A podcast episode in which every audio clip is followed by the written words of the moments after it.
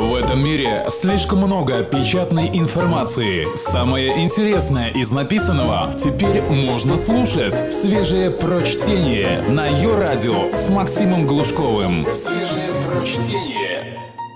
Доллар дорожает, так что мы снова об Америке. Нет, еще 9 раз нет. Тем, кто уже приблизительно представляет, чем заниматься по прибытии в Америку, будет интересно узнать, что эмигранту делать не рекомендуется. Текст Коли Сулейма специально для электронного журнала «Метрополь». Первое. Сжечь мосты. Слыхали про план «Б»? Жизнь – штука многогранная. И уезжать, разом высказав все, что вы давно копили, знакомым, коллегам и соотечественникам в целом, неразумно – не продавайте все три ваших виллы на озере Нарыч. Сдайте одну из них на длительный срок. Не стоит хлопать дверями и сжечь корабли. Это, безусловно, мотивирует на новом месте. Но береженного, как говорится, Бог бережет. Успеете еще. Второе. Выезжать, не решив проблем со здоровьем.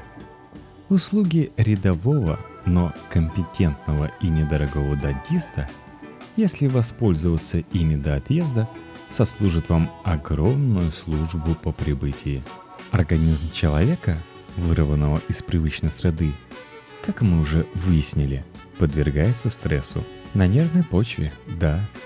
От этого обостряются болячки, открываются зарубцевавшиеся язвы и образуются полости в зубах. Это не плод моей фантазии – а хорошо известный в клинической практике факт. Медицинской страховки вам не видать как минимум полгода, а то и год. Даже в случае, если вы моментально нашли работу, большинство работодателей не бросятся тут же оформлять вам страховку. А ну как вы уволитесь или окажетесь никудышным работником. Так что компания дает себе некий льготный период – чтобы не просто узнать получше, на что вы способны, а еще и потихоньку выяснить, так ли уж вы здоровы, как написали об этом в анкете, когда устраивались. В мире чистоганные наживы – это обычная практика. Очень люблю при случае рассказывать кому ни попадя, что в течение полугода до отъезда навестил своего стоматолога 14 раз – это очень разочаровало калифорнийских докторов, шаривших у меня во рту в поисках денег, и очень сблизило меня с минским дантистом. Рассчитываю, что он упомянет меня в завещании. Должны же у него быть элементарные представления о долге. Третье. Вести шмотки. Поверьте, ваш гардероб за год сменится процентов на 90. И тогда придет осознание горькой истины. Вывезли в Америку совершенно не то, что следовало. Дома отношения с собственным гардеробом были такими, что всегда был возможен некий компромисс. Вот это маловато, это великовато, но делать нечего, другой еще поищи. В Штатах, если и есть проблема с одеждой, то это проблема выбора – Поди реши при таком количестве опций. А привезенный из дома, в конце концов, окажется в пункте приема армии спасения. Возьмите разве что приличный официальный костюм, пару сорочек и туфли, чтобы ходить на собеседование. Так вы сэкономите денег, и привезенное вам рано или поздно понадобится. Ну или на похороны пригодится. Лично я жалел, что не взял с собой больше родины, фотографий, по-настоящему важных книг, каких-то памятных вещей. Смешно, но их значение за границей с ходом времени только возрастает, в отличие от шматья и обуви.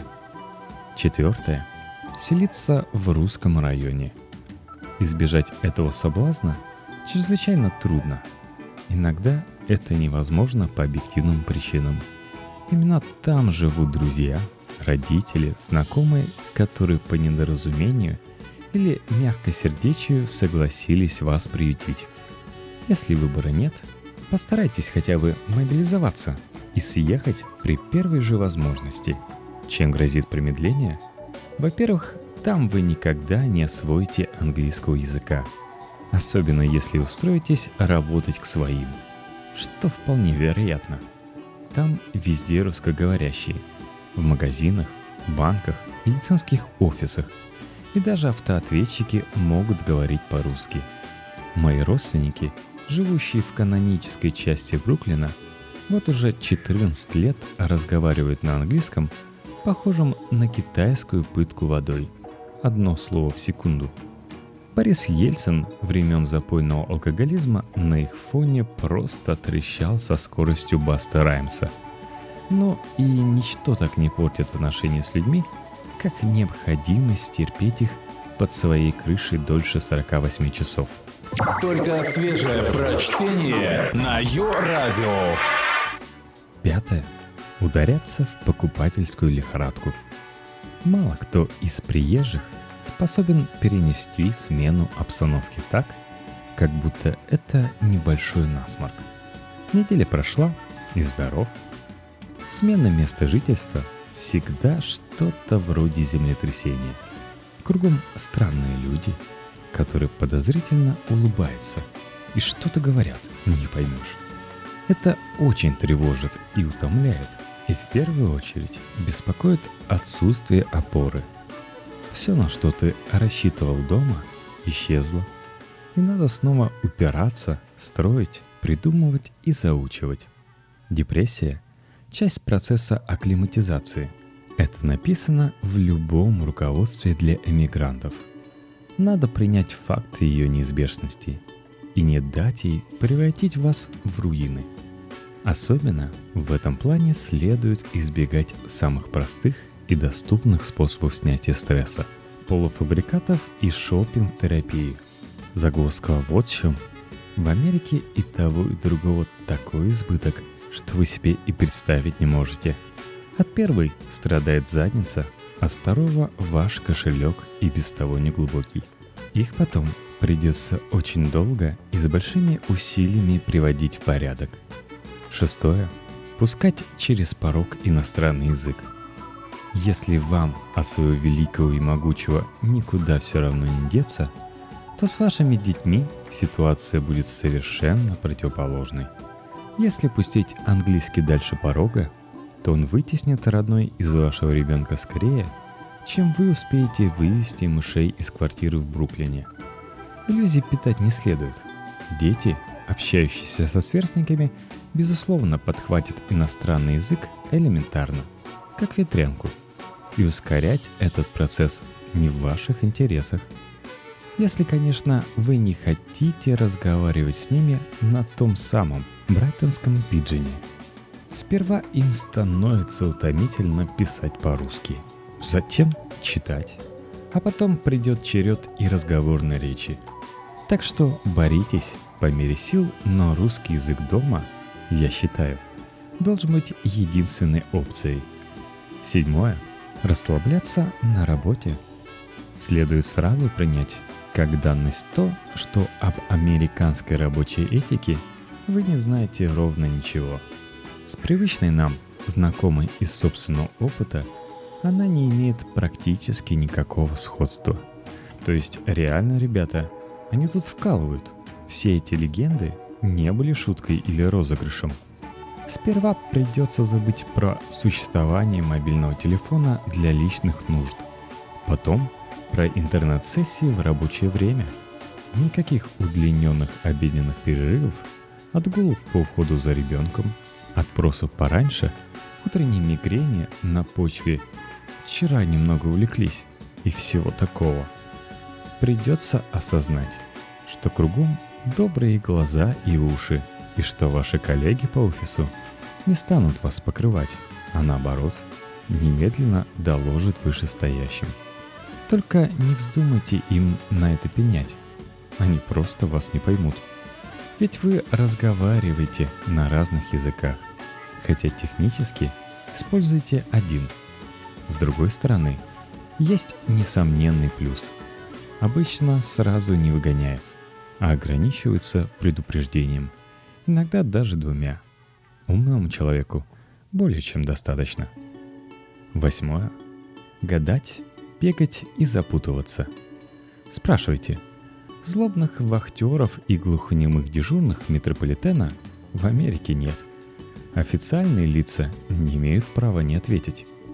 Телефонные разговоры записываются, чтобы всегда можно было проверить, хорошо ли вас обслужили, и человек на другом конце знает, что свою ненависть к вам ему следует приберечь до того момента, когда он попадет в психоаналитику, чтобы там, наконец, облегчить душу.